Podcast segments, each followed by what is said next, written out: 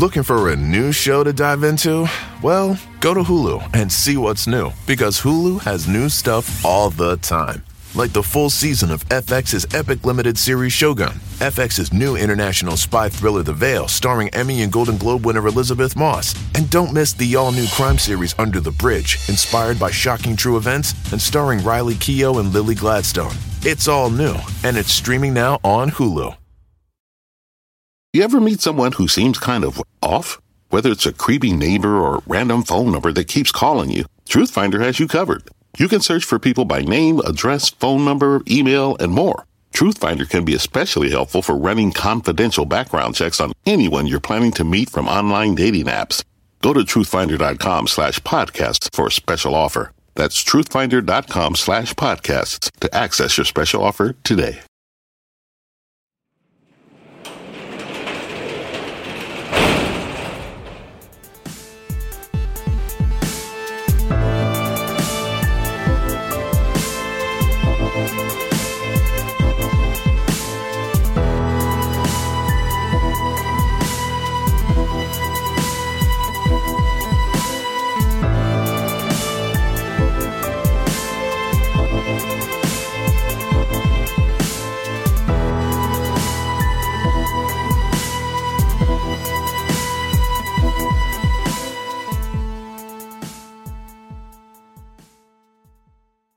Welcome to True Crime Garage. Wherever you are, whatever you are doing, thanks for listening. I'm your host, Nick, and with me, as always, is a man who, if you asked what his three favorite movies would be, all of his answers would start with the same word, and that word is Rocky. He is the captain. Yo, I'm, I'm not punchy. I have what they call a relaxed brain. It's good to be seen and good to see you. Thanks for listening. Thanks for telling a friend.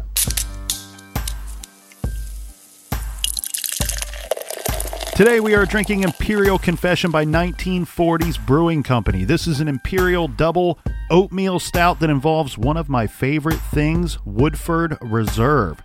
This oatmeal stout is barrel aged in Woodford Reserve bourbon barrels. That's right. Somewhere, Captain, there is a guy listening to this at work and he is thinking, oh my God, how can I get out of here and get some oatmeal stout and some bourbon? Garage grade, folks, four out of five bottle caps. And here's some cheers to our good friends. First up, a cheers to Lavina in San Diego, California. And a big we like your jib to Bridget in Phoenix, Arizona. How about a big how's your jib to Bonnie in Chesterfield, Michigan? How's your jib? How's your- And a big shout out to Lori in Durban, UK. And next we have Brianna W in Wakaw, Saskatchewan. And last but, Saskatchewan. and last but certainly not least, Captain, we have Katrina in Kansas City, home of the champion Chiefs. Everyone we just mentioned went to truecrimegarage.com and they contributed to this week's beer fund. And for that, we are super grateful. Thank you all. Yeah, we spank you very much. Make sure that you share the shows on social media. And you can follow us at True Crime Garage on Twitter, Instagram, and Facebook. And that is enough of the business. All right, everybody, gather around, grab a chair, grab a beer. Let's talk some true crime.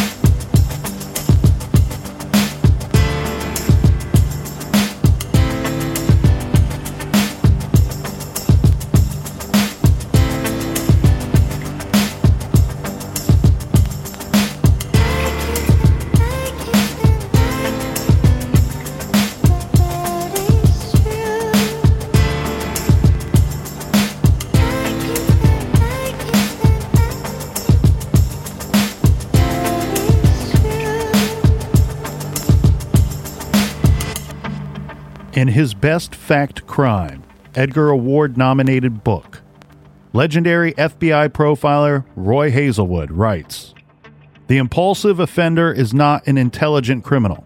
He is apt to be dull witted and foolish, and is least successful at evading identification and apprehension.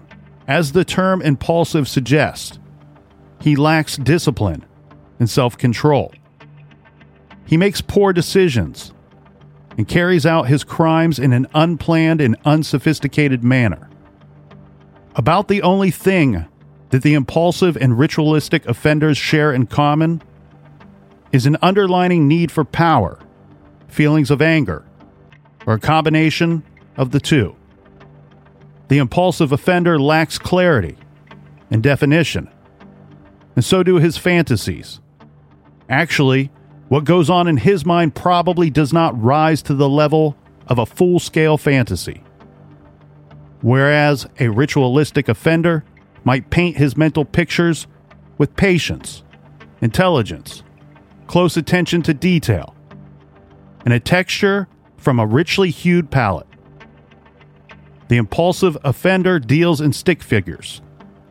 His imaginings are simple and crude, more like fragmented thoughts than well defined scripts. The victim appears to him in primitive terms female, available, and vulnerable.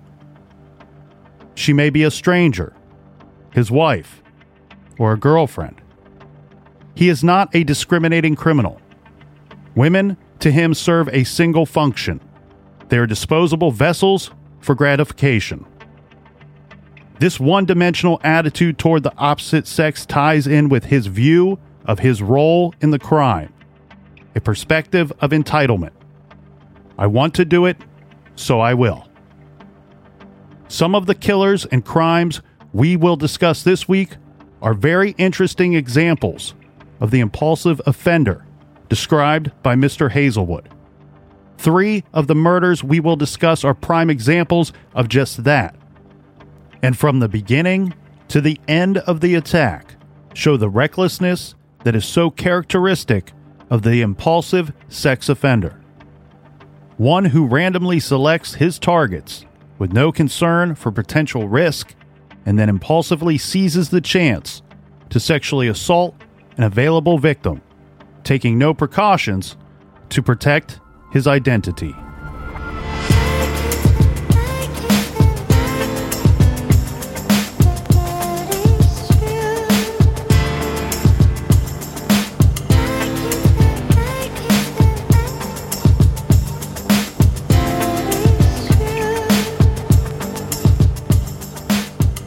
Kimberly Nees was born August 2nd, 1961, in Cody, Wyoming. She will have a little sister named Pamela. The family moved out to Poplar, Montana when Kim was just four years old. Poplar is a very, very small city in Roosevelt County. It is not just BFE, it is BFE surrounded by much more BFE. At the time of our case, and still to this very day, the population of Poplar is less than 1,000 people. Oddly named as the poplar tree is a fast growing tree, and the city of Poplar hasn't grown at all. Poplar is on the southern border of the Fort Peck Indian Reservation. The start of our story takes us back to 1979. And at the very start of the summer of 1979, Kimberly Nees was just 17 years old a pretty and smart girl coming of age in a small town. At Poplar High School, Kim was a three year National Honor Society member. She played basketball and she was on the track team. She received a scholarship. Her brains and hard work made getting good grades easy, and so with it came that scholarship. After graduating high school, Kim planned to spend the summer working on her father's farm and hanging out with friends a few more times before leaving her little town.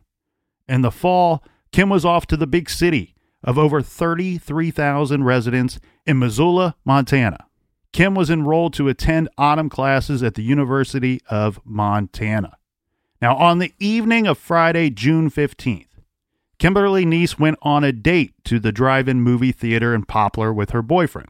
His name is Greg Norgard. They went in Norgard's car, and he took her home afterwards sometime around midnight or 12:30 a.m. Greg was 21 years old, and Kimberly was 17. They had been going out for a while.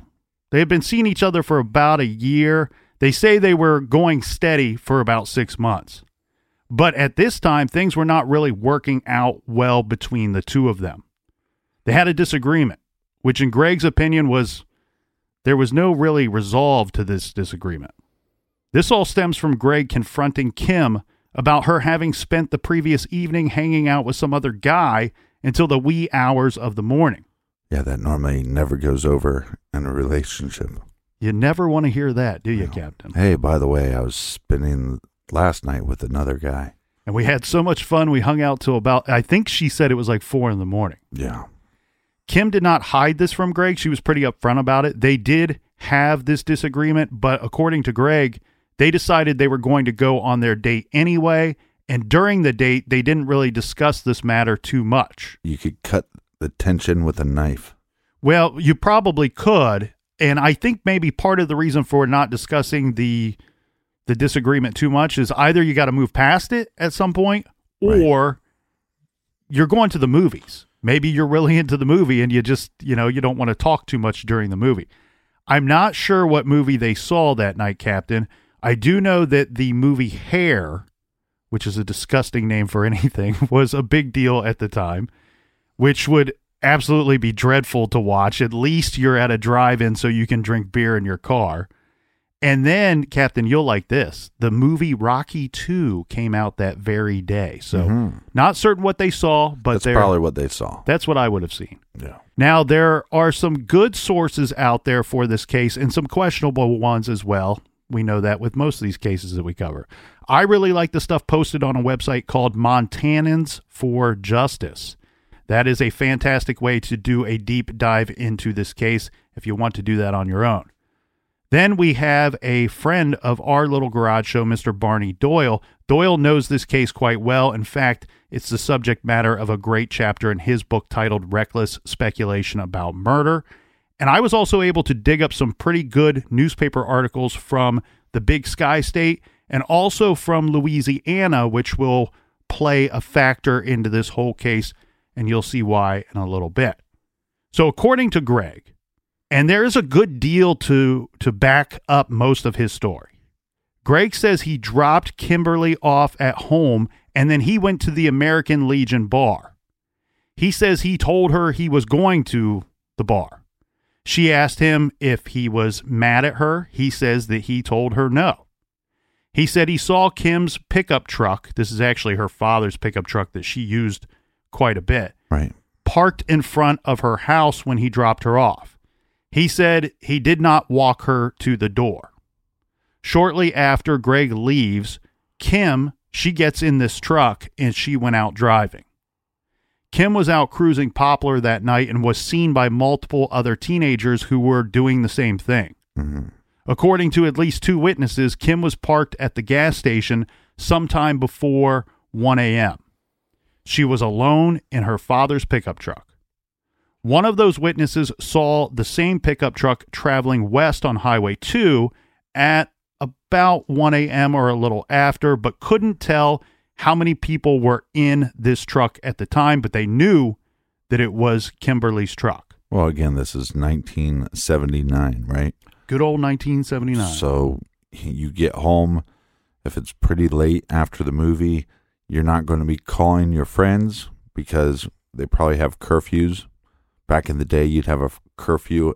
You'd tell your friends, don't call my house after nine. Makes my parents upset. So, 17 years old, you're looking for something to do.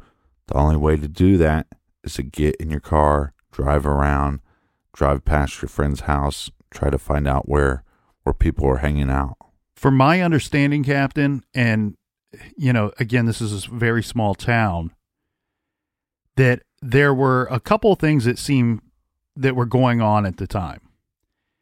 It seems to me like a lot of kids were out well past whatever their curfew would be set by their parents or by the town, if the town even had a curfew for for juveniles. I don't probably know. done it at that time. Yeah. And it also seemed to me like the American Legion bar was really a go to spot if you were an adult. Mm-hmm. And during the summertime, when these seniors, or keep in mind, even though Kim is just 17, she's already graduated mm-hmm. And she's working for her father. So she doesn't have a whole lot of obligations and responsibilities until she goes off to college. So a lot of these kids, it seems like while their parents were out at the American Legion bar till the wee hours of the morning, they were borrowing their parents' vehicles and they would hang out and find places to hang out outside. And a lot of them would go to there were a couple different cliques even though this was a small town, small community. But it sounds like one community would one one clique would hang out at one gas station, kind of park and talk and then figure out places to go Right. and then the other clique hung out at the other gas station. Yeah, when I was in high school, a bunch of people would hang out at a car wash. And it was like nobody's washing their car. That was just like the meetup spot. It was the parking lot between the big car wash and the bowling alley. yeah. And there was, yeah, there was a group that hung out there. I didn't really care for that group, so that was not a spot for me. Well, the, yeah, the group would change though. But but also you worked at a pizza place, and that was a go-to spot. That was one of the hangouts. you just drive by to see see if somebody was there. But also, this is 19, again 1979. Uh, I'm guessing, depending on what their laws were, they would have been similar to what we had in Ohio, which would would have meant that you didn't have to be 21 to get into a bar. You could have been y- younger because they had three two beer at the time. The drinking age would have been about 18, I believe. Possibly, yeah. I, d- I don't know. I'm not very familiar with Montana at all, other than I know it's very big and it takes a long time to drive from one side of it to the other. Now, at about 4:15 a.m., two tribal police officers observed a truck parked by the train bridge at the Poplar River west of town, just off of Highway 2. Spoiler alert, this is the truck that Kim was driving. It was a popular spot for teenagers to park and hang out. So the officers didn't really think much of it at that time. Right. When the truck was still there at 7 a.m. that morning, the officers drove down to investigate. This was now weird stuff for them. The officers discovered blood and hair inside of the truck. Next to both the driver's side and the passenger side of the pickup, there were what they called scuffle marks, or believed to be scuffle marks, where the dirt was kicked up. Approximately 10 feet from the passenger side of the truck was what appeared to be a blood spot. And I've seen pictures of the old crime scene, and it looked to me like this is a fairly significant blood spot. It the word spot doesn't do it justice. This this was a big a big marking. You could see it from uh, photos that were even taken at, at some decent distance away. we're not going to have a extended cab or even like a quad cab because those just weren't that popular back in 79 so, and, and this could have been a bench seat as well which would make it easier i think to attack an, individual inside the truck Yeah, this was a, a smaller cab for any kind of pickup. And as you pointed out, the pickup trucks we have today, quite big in size. This was not that this was not of that manner at all. Now, there were drag marks leading away from the truck. These marks led the officers to the edge of the bank of the river. I want to point this out here. These mm. drag marks were so significant that they were they were blatantly obvious to these officers, and so much so that they were able to follow them like a trail of breadcrumbs all the way from the truck to the river. This was not a quick little walk from the truck to the river. This was quite some distance. do we know how far I do, I do, and we'll get to that. I don't, I don't have that just quite yet. There at the the edge of the river, the officers saw a body floating face up in the shallow water, about ten feet from the lower river bank. This was the badly beaten body of 17 year old Kimberly Nees. Now, as Doyle explains in his book, he says Poplar is a bit of a jurisdictional anomaly. We already have officers from tr- the tribal police department on the scene, but Poplar, as we mentioned, is in Roosevelt County. So the Roosevelt County Sheriff's Office can investigate as well. The Fort Peck Reservation is federal land, and the Bureau of Indian Affairs investigates most crimes on the reservations. But the Federal Bureau of Investigation usually assists on anything as serious as a murder. That's what we have here. Every one of those agencies got called in for the Nice murder. But when they're all there, Captain, it seemed like nobody really knew exactly who was in charge. Right. Whose case was this? Consequently, the scene got trampled. Evidence was contaminated. Now, at the scene, officers found that Kimberly's driver's side door was open, but the passenger door was locked. There were no keys in the truck. The gear shift was in park. The radio was on. There were three gouge marks in the ceiling with hair hanging out of them and gouge marks on the steering wheel as well. Officers found a three foot crescent shaped semicircle of blood approximately 9 to 10 feet from the rear of the truck tire. But there was no blood trail from the passenger side of the vehicle. There were small spots of blood all around the exterior of the pickup. Well, those markings on the ceiling that what's that term called where you have like a hammer and you and somebody strikes down and then as they pull back Yeah, you got to pull back up. yeah and that it seems like that's how those markings would happen inside that truck again small cab uh, of of the truck There was a sweater which belonged to Kim and her purse on the ground beside the passenger door. There was a partial palm print and blood on the passenger side of the door. If you've heard anything about this case, if we would have titled this Kimberly Niece, we'd have a whole different audience chiming in and, and listening in for for this case. Mm-hmm. This has been a very popular case in that neck of the woods for a long time. And this palm print has been the topic of much debate ever since this murder took place. So let's dive into this single piece of evidence. This palm print, often referred to as the unidentified palm print, is as famous as this case is. I mean, you can talk you can't talk about the murder investigation of Kim Nees without discussing this palm print. right So, with the FBI's help, they worked very diligently to identify the finger and palm prints found inside the truck cab and on the outside of the truck as well. After getting prints from the Nice family, there were four members in this family, they were able to identify both finger and palm prints found on the vehicle. This is with the exception of two palm prints, not one, but two.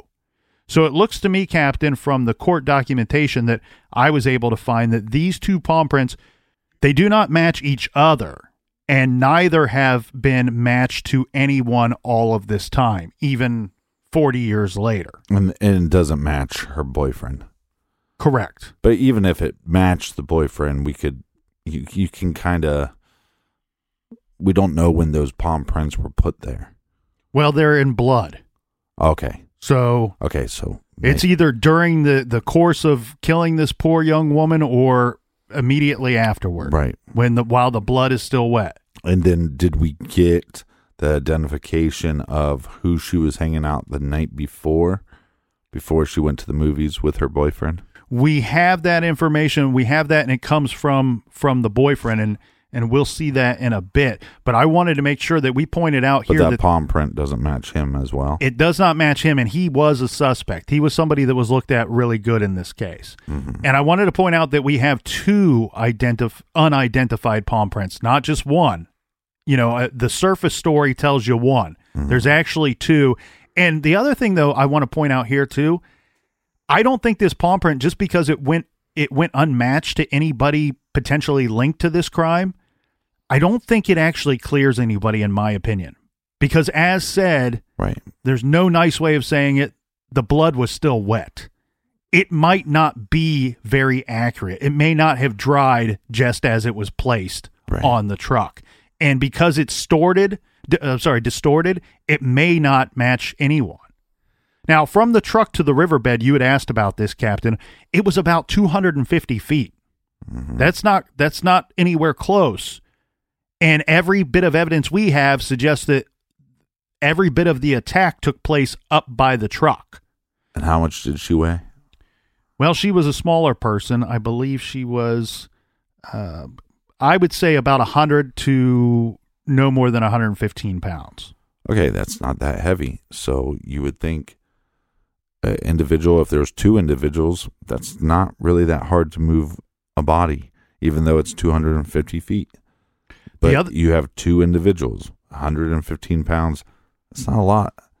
So uh, the the the palm prints. Do you think that points to two individuals or or one? Because again, uh, like you just said, if there's distortion in the print, maybe they're the same print, but one is a little more distorted than the other.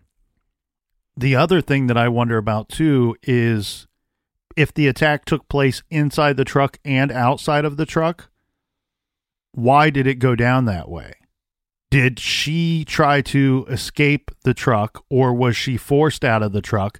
Either way, one of the palm prints could belong to her, to the victim. Right. And it's just distorted. Right. And as you pointed out, if they're distorted, they could belong to the same person. To be honest with you, I really don't know. This this case is is very interesting to me because there's a good deal of possibilities, I believe, when looking at this thing. Now, as said, we got that distance from the truck to the riverbank, 250 feet. From there, it was a steep 10 foot drop to the river. In addition to the drag marks, investigators also found spots of blood and hair along that trail, the drag mark trail. Let's get into the autopsy, Captain. Forensic pathologist Dr. John Pfaff conducted the autopsy. Because this case has remained an ongoing story for so long, some of the materials have found their way to the public's reach. I reviewed the 22 page autopsy report put together by the good doctor on Columbus Hospital of Great Falls, Montana letterhead. Page one tells us a brief description of the injuries this poor young woman suffered. There were multiple blunt force impact injuries involving the head and neck. These are extensive skull fractures with contusions and lacerations to the brain. Multiple blunt force impact injuries involving the upper extremities, mostly the hands.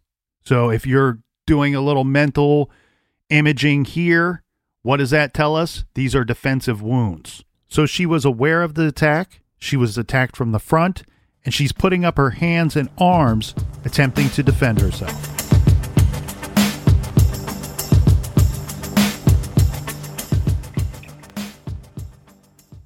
Do you want to set your child up for success? Of course you do. That's why you need to check out IXL Learning today. IXL Learning is an online learning program for kids covering math, language arts, science, and social studies. IXL is designed to help them really understand and master topics in a fun way. It's powered by advanced algorithms. IXL gives the right help to each kid no matter the age or personality. There's one site for all kids in your home pre K to 12th grade. Kids could use it at home on their computer or on an app on your phone or a tablet. No more grading those worksheets. IXL grades everything for you. One in four students in the U.S. are learning with IXL. IXL is used in 95 of the top 100 school districts in the U.S. I love recommending IXL learning. Kids can learn at home or on the go. And all my friends and family that are using it absolutely love it because it's so easy to set up and so easy to use.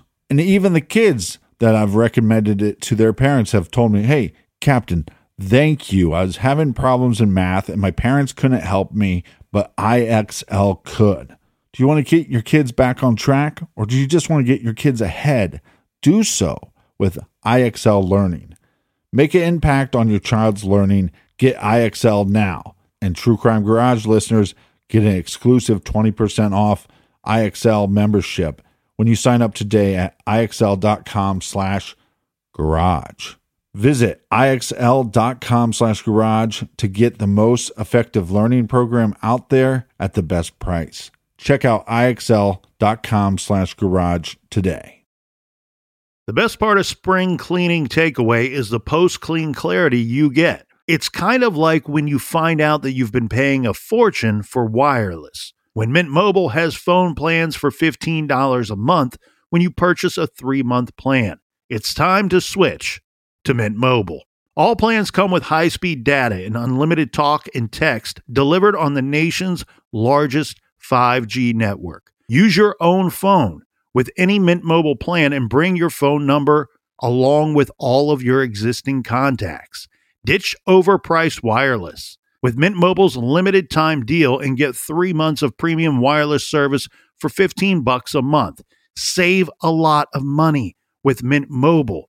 Get their great mobile wireless service delivered on the nation's largest 5G network. That's premium service at a great price.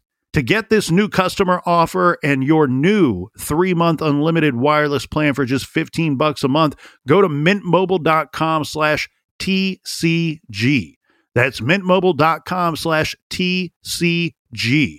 Cut your wireless bill to 15 bucks a month at mintmobile.com slash TCG. $45 upfront payment required, equivalent to $15 a month.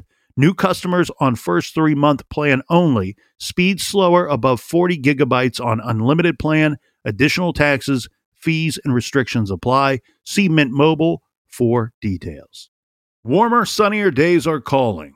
Fuel up for them with Factor's no prep, no mess meals. Meet your wellness goals in time for summer thanks to the menu of chef crafted meals with options like Calorie Smart, Protein Plus, and Keto. Factor's fresh, never frozen meals are dietitian approved and ready to eat in just two minutes. So no matter how busy you are, you'll always have time to enjoy nutritious, great tasting meals. With 35 different meals and more than 60 add ons to choose from every week, you'll always have new flavors to explore. Crush your wellness goals this May with dietitian approved meals and ingredients that you can trust. Make your day delicious from breakfast to dessert. Stay fueled with easy, nutritious options. Treat yourself to restaurant quality meals that feature premium ingredients like filet mignon, shrimp, and blackened salmon. I am new to Factor and I have been loving every minute of it. I have a problem, and it's called lunch. Some days I need a pack of lunch, and some days I work from home. Whether I'm at home or whether I'm on the go, Factor is fueling my lunch from now on. Head to factormeals.com slash truecrimegarage50 and use code truecrimegarage50 to get 50% off your first box, plus 20% off your next month. That's code truecrimegarage50 at factormeals.com slash truecrimegarage50 to get 50% off your first box plus 20% off your next month while your subscription is active.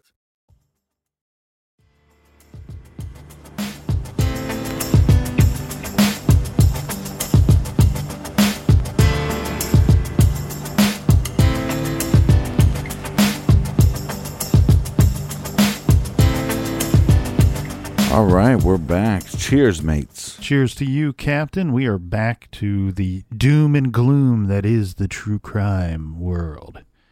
So, Kimberly suffered a brutal beating death. There were dozens of blows to the head with damage to the forehead and the right and left sides of the head.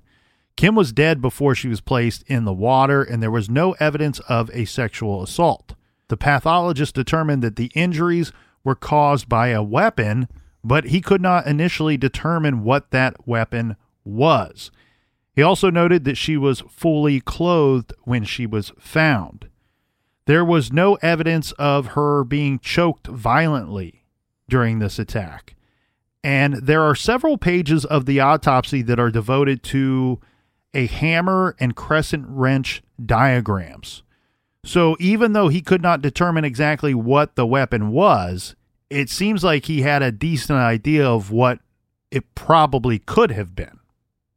The services for Kimberly were held on June 19th at the First Presbyterian Church in Poplar, Montana. A dive team searched the river and discovered a discarded hammer, but the doctor examined this hammer, compared it to the injuries, and determined that the hammer was not used to kill Kimberly. When the vehicle was returned to her father, he was asked to check for anything that might be missing from the truck. Kimberly's father looked through a toolbox in the back of the truck and determined that a 12 inch metal crescent wrench was missing. The doctor compared that type of wrench to the injuries and determined that the wrench could have caused some, but not all, of Kimberly's injuries. So now, Captain, we know that we have the use of at least two weapons in the commission of this homicide. Is that what it really means, though? What's or that? do- or does it just mean that the crescent wrench could be responsible for some, but that's just could? Yes, that's what he says. He says that the the crescent wrench could have caused some, but not all, of the injuries. To right. What I'm saying is maybe there's a, um, a instrument out there that would be able to cause all of them. that does not seem to be his findings. I see what you're saying. That that if they're saying this one doesn't fit all of them, Right. I I think what he's laying out for us here is that he believes at least two different types, different shapes of weapons were used during this attack. Yeah. There's a lot of tools that have different ends. Yeah. Um, and There's a lot of weapons. There's a lot of a lot of things. Well, it doesn't make a lot of sense to me if you're hitting somebody with possibly a hammer or a crowbar or something like that, that you would then stop, remove that that item, and and then pick up a, a wrench in the in the in the truck. Usually that does not occur. You're correct. Usually somebody starts the job and finishes the job with the same weapon that's in their hand. We also, most of us have two arms and two hands. Um, you could be armed with two different types of weapons. The thing with the crescent wrench that we have to keep in mind remember the bottom portion of a crescent wrench, you can move it, you can maneuver it up and down. So that's going to have a significantly different shape than some other types of tools out there, especially if if is in fact you have that point now from where the the bottom portion of the I don't I, you're getting you're getting me talking about uh, parts of tools know, that I right. don't don't know the the terminology for. So, but in regards to the the evidence that was collected, again, we have several agencies that were at the scene. No one knew who was in charge. The result of this was evidence stored in different locations by different agencies. And over the years, some of this would become lost, contaminated, and in some cases, there's speculation of even maybe stolen or destroyed, purposely destroyed evidence. Well, think about this. It's a very small town, right? Yes. Yes, this is It was actually larger in population then than it is now. that's never a good sign. If you're in a town that the population you're losing people every year, something's going on. But this is like the connecting point. Like you said, we have all these different uh, departments working this case. Everybody probably knows everybody. If you are not even the suspect, but you are the person responsible for this, and you start hearing that different departments have evidence wouldn't that be a lot easier to try to contaminate anything that they have? Yeah. Yeah, if you have if it's accessible to you, yes. Uh, the left hand wouldn't know what the right hand was doing. You're exactly right. The investigators found and photographed numerous shoe impressions at the scene, but this was done again after several law enforcement agencies were at the scene and moving about and looking and trying to find evidence and figure out what was going on. So it's easy to believe that most of these shoe impressions, I believe, Captain, that they probably belong to law enforcement. We saw this with the Nicole Brown Simpson case where there was multiple shoe prints and they had to then go back and figure out which shoe prints were law enforcement and which one were which ones were media and which ones were unidentified. it's never been determined in this case what shoe prints belong to whom, uh, or shoe impressions, whatever you want to call it, belong to who. So, what we also have are items that were collected, other items that may or may not be even part of the case or crime at all. You know, these would be your typical items, standard stuff like beer cans, trash, cigarette butts, and, and different types of debris. Again, this was a hangout spot at that time for teenagers and young adults. So, probably a good deal of beer drinking went on down there. Well, we also have the truck to the river. That's our whole scene. That's 250 feet. That's a quite a bit of an area to to have you know debris in that you're not going to know what what matches the crime scene or not. What I think is pretty neat in this situation is that the evidence at the crime scene really does tell the story. The evidence shows us how this murder took place. We don't know exactly why Kim was in that location near the Poplar River by the old train bridge. Did she drive there by herself or with someone? Did she was she intending to meet someone there? Did someone take her there against her will? That part we don't know, but we know that she was there. Her truck was there. This was the location that Kim had been to before. She had been to this location before that night. So she was familiar with this area. And so, more likely, she probably went there either with someone or was meeting someone, in my mind, maybe even a group of people. Plus, she's a teenager. And many times, Okay, if she's going to meet some people there, we do have any, we don't have any evidence of that. We don't have any friends coming forward and saying that she was supposed to meet us there. Again, we don't have phone records of that. I I don't think that's something that we should assume. I think one of the things that we do have evidence of was she was at the gas station by herself. That we have multiple eyewitnesses that saw her driving around that night by herself. Mhm. It, it's very possible if this is a local hangout that you get one or two guys that that go to that area and again like I said before you remember how it was on a friday night. If you didn't make plans or you didn't hear about the party you drove around in a car and you went from house to house you know. Well let's go to this buddy's house and see what's going on. Mhm. and you you might like run into their parents. Oh well he said he was going over to this guy's house. So you're like okay we'll head there. And then once you get there they're like oh well they actually took off and went down. You know what i mean? So i i just it seems like she got in this argument with her boyfriend and then he was like well i'm going to go to the bar and she she wasn't okay with just staying at home. So it looks like she was going around trying to figure out what to do. And it's very possible that she could have came up to that spot just to see if anybody was there that she knew and then ran into trouble.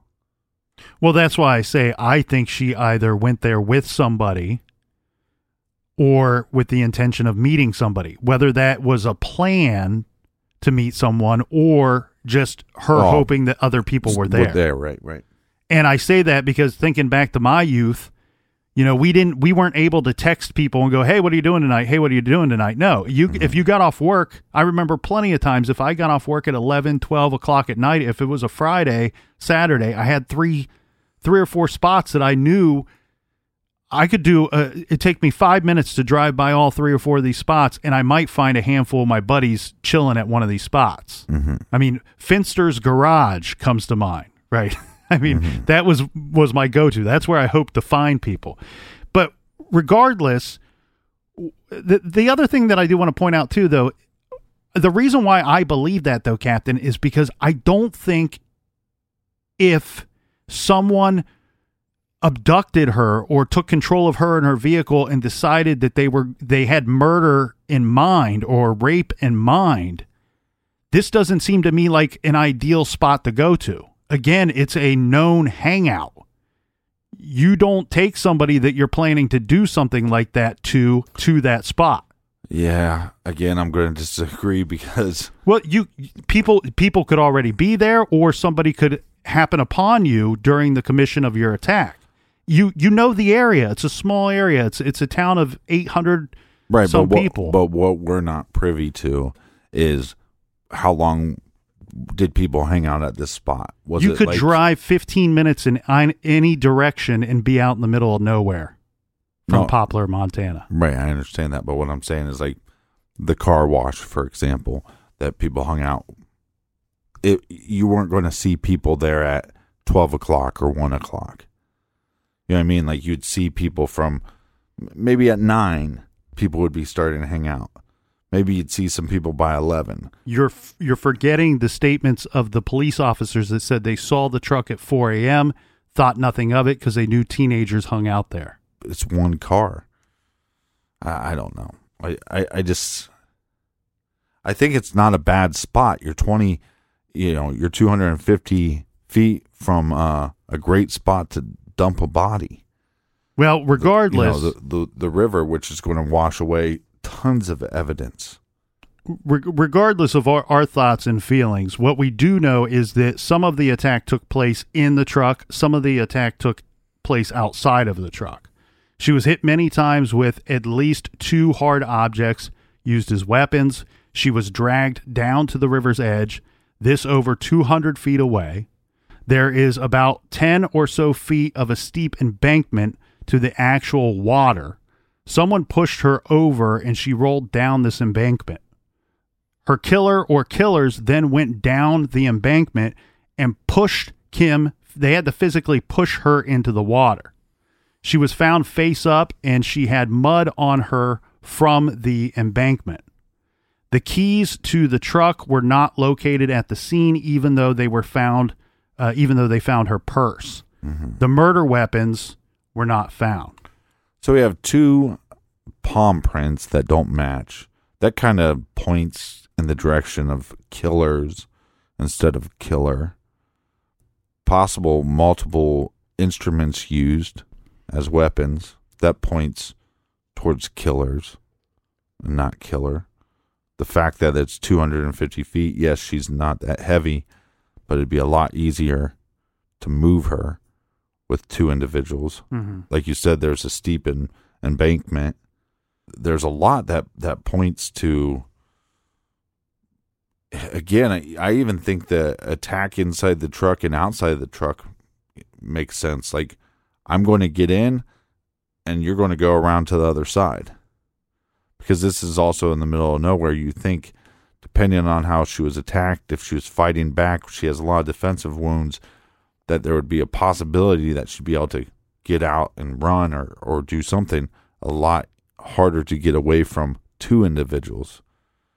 Um, there's just a lot that points to, to two instead of one. It does. Where my mind goes to, though, is if you got two full size males as the attackers, I, I don't I don't understand why the, the drag marks I think you'd be able to move her without without that that much of a, a trail. Yeah, yeah, I agree. So let's go back to Kim's boyfriend Greg. Did he really drop her off as said? Well, yes, we kn- we know this for several reasons. First, Kim took her father's truck and drove it into town. This is isn't out of character. We have more than one person who says they saw Kim sitting alone in the truck parked at the gas station. Investigators learned right away about some troubles between Greg and Kim, as we pointed out. The two they they lived just a couple of houses away from each other. Now, late on that afternoon of June 15th, Greg says that he saw Kim arriving home. He spoke with her and she looked tired. This is where he becomes aware of her hanging out with this other guy. He says, "Hey, why do you look so tired?" She says, "Well, I was out driving around till 4:30 in the morning the previous night with another guy. His name is Steve Shagan." Greg was in his words, this is his exact words, a little pissed about this. But they were going to stick to their plan and go out on the date as well, as said. Before the date, Greg went to the store to buy some beer and this this is where you start getting that whole small town story, that whole small town mix going on. When he's at the store buying beer, he sees Steve's girlfriend. And Greg decides to inform Steve's girlfriend, her name is Susie Kern, about what went down. What a dick. Oh, I don't mind doing that at all. I mean, No, just I just think it's funny that he saw her and he went, "Yeah, I'm going to ruin her night." Well, he probably doesn't trust this Steve guy and wants her to know what what Steve's been up to as well. Well, I no, and I understand, and I know that he's just trying to inform her, but it's just like he just ruined her night. Well, that be it as it may, that's what happened. They went to the movie theater, the drive-in theater. This was around 8:30. After the movie, he says they drove around for a little bit and then he took her home, dropping her off somewhere between midnight and 12:30 a.m. he said he was going to to the bar. Now, multiple witnesses all said they saw and interacted with Greg when he was at the Legion Club bar that night. Right. These witnesses include, but are not limited to, several members of Greg's family and some of Greg's friends, but also Kim's parents as well. He sees them there and talks with them. He told investigators that he leaves this bar around 1:30 a.m. and drove around town a few times looking to see if Kim was out driving. So this on the surface to me seemed a little weird. Why would he just drive around town looking to see if Kim was out driving? Even I thought it was even a little weird even knowing that she was out driving the night before. He says this is because he just saw her parents at the bar and they've known each other for a long time. He knows that when her parents are out late at night, that Kim would go out late at night. So he drives by her house after driving around. He doesn't see her. Drives by her house and confirms that she was in fact gone by seeing the truck was gone at this time. Yeah, I mean, let's be honest. He's he's trying to catch her in the act if she's driving around with another guy. He then goes to a payphone and decides to call Kim's house. Kim's mother, now home, answered the phone, and Greg asked if Kim was home at that time. Kim's mother said that she was not. She asked if Greg would drive around and look for Kim. At about 1:45 a.m., Greg called Catherine Moe from the same payphone. According to Greg, he called Catherine after speaking to Kim's mother. He called because he wanted Catherine to come out that night, and he does say to the officers, he's upfront about this. Partly, he wanted to make Kim jealous. If he happened to see Kim out driving around with somebody else, he was hoping she would see him out driving with somebody ha! Gotcha. That's what you'd say. Ha ha ha! Two can play at this game. According to Catherine, Greg spoke very casually and never really said why he called. She said that he did not sound drunk and he didn't mention anything about Kim Nees during the call. But when questioned by police, Catherine also added that Greg had never called her before and the call was not expected. In fact, Greg told Catherine that he got her number from information. There are some reports out there that say these two that they dated in the past. I, I'm not clear where anybody gets that information or where th- that came from. I'm not saying that it's not true. I'm just saying that in statements that Catherine Moe and her mother and her mother, two statements given to police, both of them said that Greg had never called this girl before. And we see how much activity is going on on the phone between all these different people and different families. You would think if they did, in fact, actually date previously, that there would have been some kind of phone calls. Greg says that he drove around until approximately 2:45 a.m. or maybe 3 a.m. He then gave up and went home and he went directly to bed. He does say that he never went by the train bridge that night. Now remember Steve and his girlfriend Yeah. Susie Kern, they were out together the night of June 15th, and they remembered seeing Greg and Kim together early that evening, which makes sense. Steve says later he saw Kimberly alone in her truck parked at the gas station around 12:30 or 1 a.m. He also says that he saw Greg's Mustang parked at the Legion Club at about 1:30 a.m.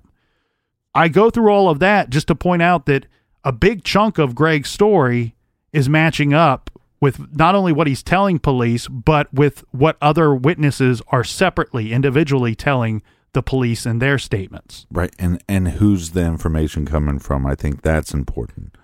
yeah, because it, there's no need for Kim's parents to aid him. There's no need for Steve to aid his story. yeah, if anything, those are the two suspects right off the bat, right?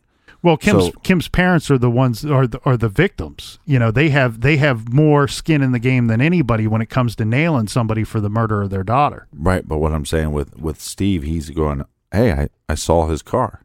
Right. Uh, I you know, so I have uh I believe there's a lot of weight to those um uh, eyewitness accounts. Yeah. So then here's where things take a, a turn. Okay. Because really, what we have very early on is police looking at Greg Norgard as their number one suspect. He's the boyfriend. He was out late. Kim's out late, eh, out late as well. They knew that there was a disagreement between the two. They're looking at Greg, but officers canvassed the homes in the vicinity of the train bridge looking for potential witnesses. Well, they find a woman named Roberta Clincher. She tells deputies that she did not hear anything unusual that morning, but her teenage son, Barry Beach, had returned home early that morning and he was covered in blood. Oh my god. that's never that's Yeah. not good either. Not good, Bob. Uh, the Beach family does they lived near Kim Nees's family. To be honest with you, most of the people in this story lived quite close to one another. Barry said that the blood came from punching his car in frustration after it got stuck in the sand at a swimming hole. I'd say let me see your knuckles. Well, here's where the story starts to get wonky. The the investigation, the case and everything. I mean, we already have a contaminated crime scene and missing evidence and mm-hmm. scattered evidence really amongst different jurisdictional custody. It's going to get Willy Wonky. Right.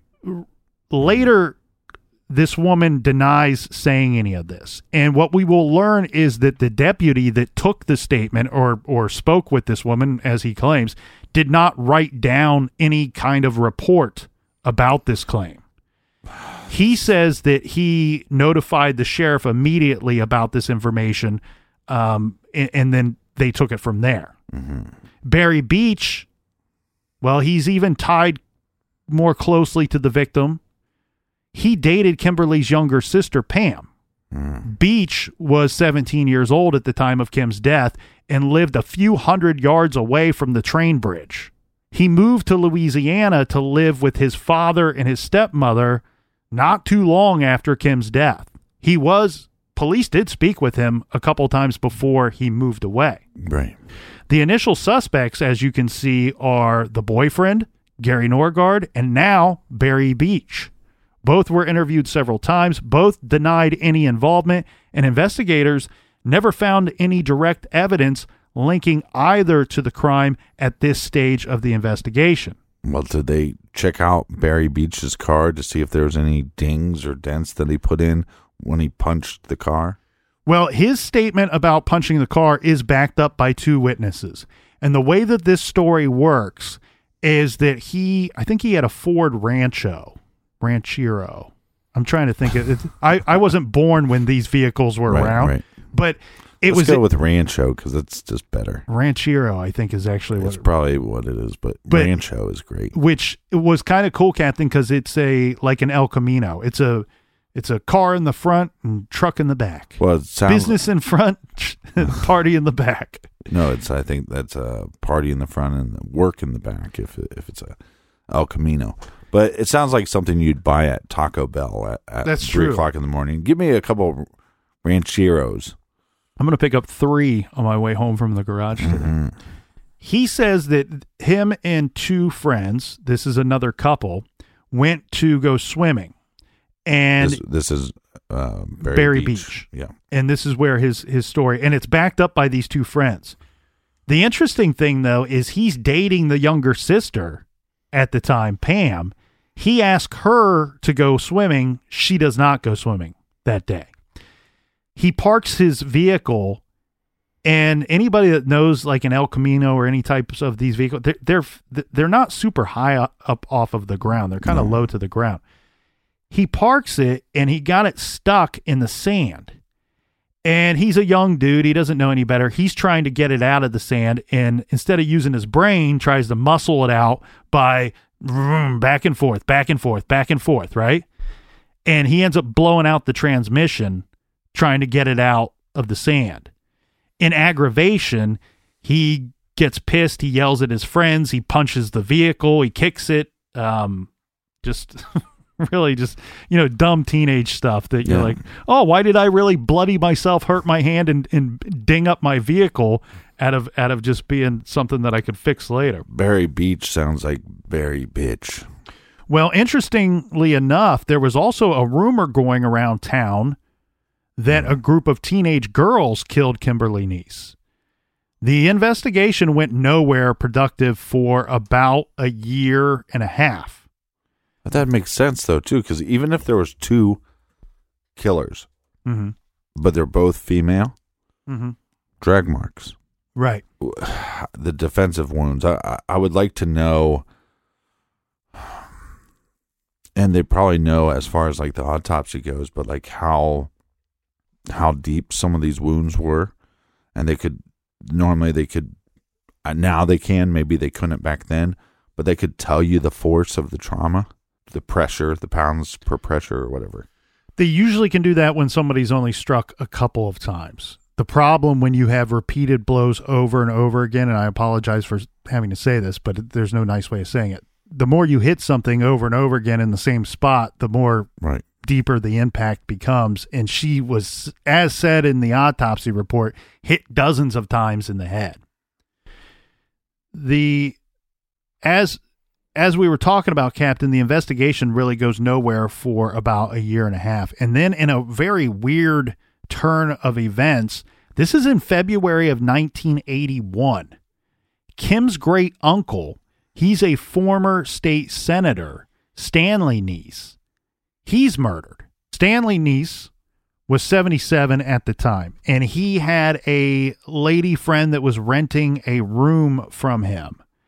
The way that this goes down is investigators found the bodies of three people at Nees's home.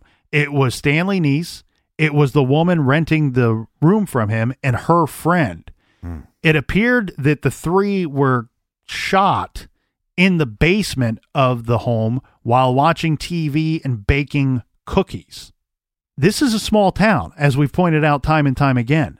Murder is not a common thing in this town at all. Right. And the sheriff, frustrated that they have no answers in the Kim Nees case, now her great uncle, former state senator, is killed. He says to the paper, you know, he's asked, "Uh, is there any chance that these crimes are related? And he said, look, we, we don't have any information or, or in- evidence at this time. Mind you, this is the day that they find the bodies, that these two events are connected. But he says, I hope that they are. That might give us some type of lead in the Kim Nees case that has now gone cold. Yeah, something that they're missing from the first case that only makes sense by connecting the murders. Right. The three of these victims were killed on February 25th. This was determined by scientific evidence found at the crime scene. The bodies were not found until the following day on the 26th of February. But it gets even weirder, Captain, because in March, in early March, we have an arrest that is made in this case of the three individuals killed in the basement. What they did was they linked the bullet casings and bullets that were used to kill these three victims to spent shell casings that were found in the possession of an individual. This individual lived next door to Stanley Nees. They determined that these bullets were all fired from the same gun. The same gun that killed these three people at some point was in the possession of this person. Now, this person, who is he? Well, oddly enough, his name is William Norgard. He's 26 years old at the time. Next door neighbor to Stanley Nees, Kim's great uncle, and he's the older brother of Kim's one time boyfriend, Greg Norgard. The strange thing about this, as much as you want to look into it and go, this has got to be connected. These two things have all got to be connected in somehow, in some manner. It actually appears that they may not have been. Unfortunately, William Norgard was a very he had a he had a lot of problems and he struggled through a lot of issues for a long long time. He spent the majority of his life in and out of hospitals for being treated for physical ailments as well as psychiatric treatment. He was quite unstable and he there's some discrepancy either he was on new meds at the time or off of his meds at the time of these of this triple homicide. But what happened was we know that he was home. There was something going on with his medication at the time. And he had developed this weird obsession with Stanley Nees and the the financial situation of his parents. And it's believed that he thought or held Stanley Nees somewhat accountable for the financial problems that his parents were experiencing and decided to attack the old man and gun down him as well as these two people as well. We have William Norgard, who's sentenced to 300 years in prison. They have in Montana at the time, anyway, what is referred to as dangerous offender status and they gave that to this young man who really was I've reviewed this pretty well because I thought there had to be some kind of connection. I even wondered if maybe if if William Norgard was involved or responsible for the killing of Kimberly Nees. But th- this this kid was I say kid, he was 26 when he was convicted. I'm talking years and years of treatment, documentation to show that he was treated for this for 12, 13 years prior to these homicides.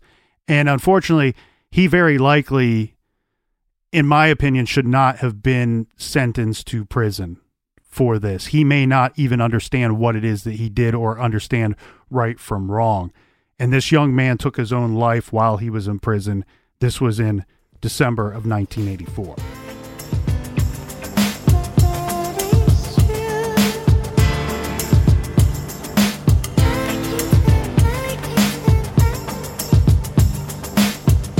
Thank you for listening. Thanks for telling a friend. If you need more True Crime Garage, check us out on the Stitcher app. All of our episodes are on the Stitcher app for free. And we also They're free, free and really creepy. They're for free.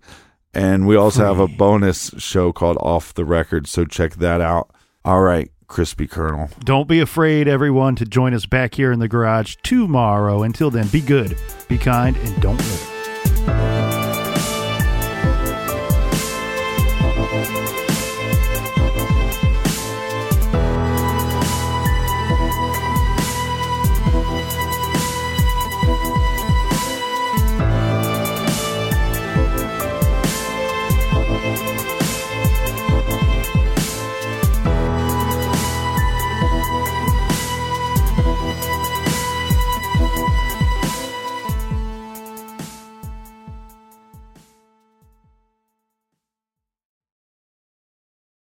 You ever meet someone who seems kind of off?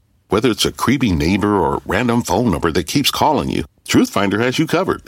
You can search for people by name, address, phone number, email, and more. Truthfinder can be especially helpful for running confidential background checks on anyone you're planning to meet from online dating apps. Go to truthfinder.com slash podcasts for a special offer. That's truthfinder.com slash podcasts to access your special offer today.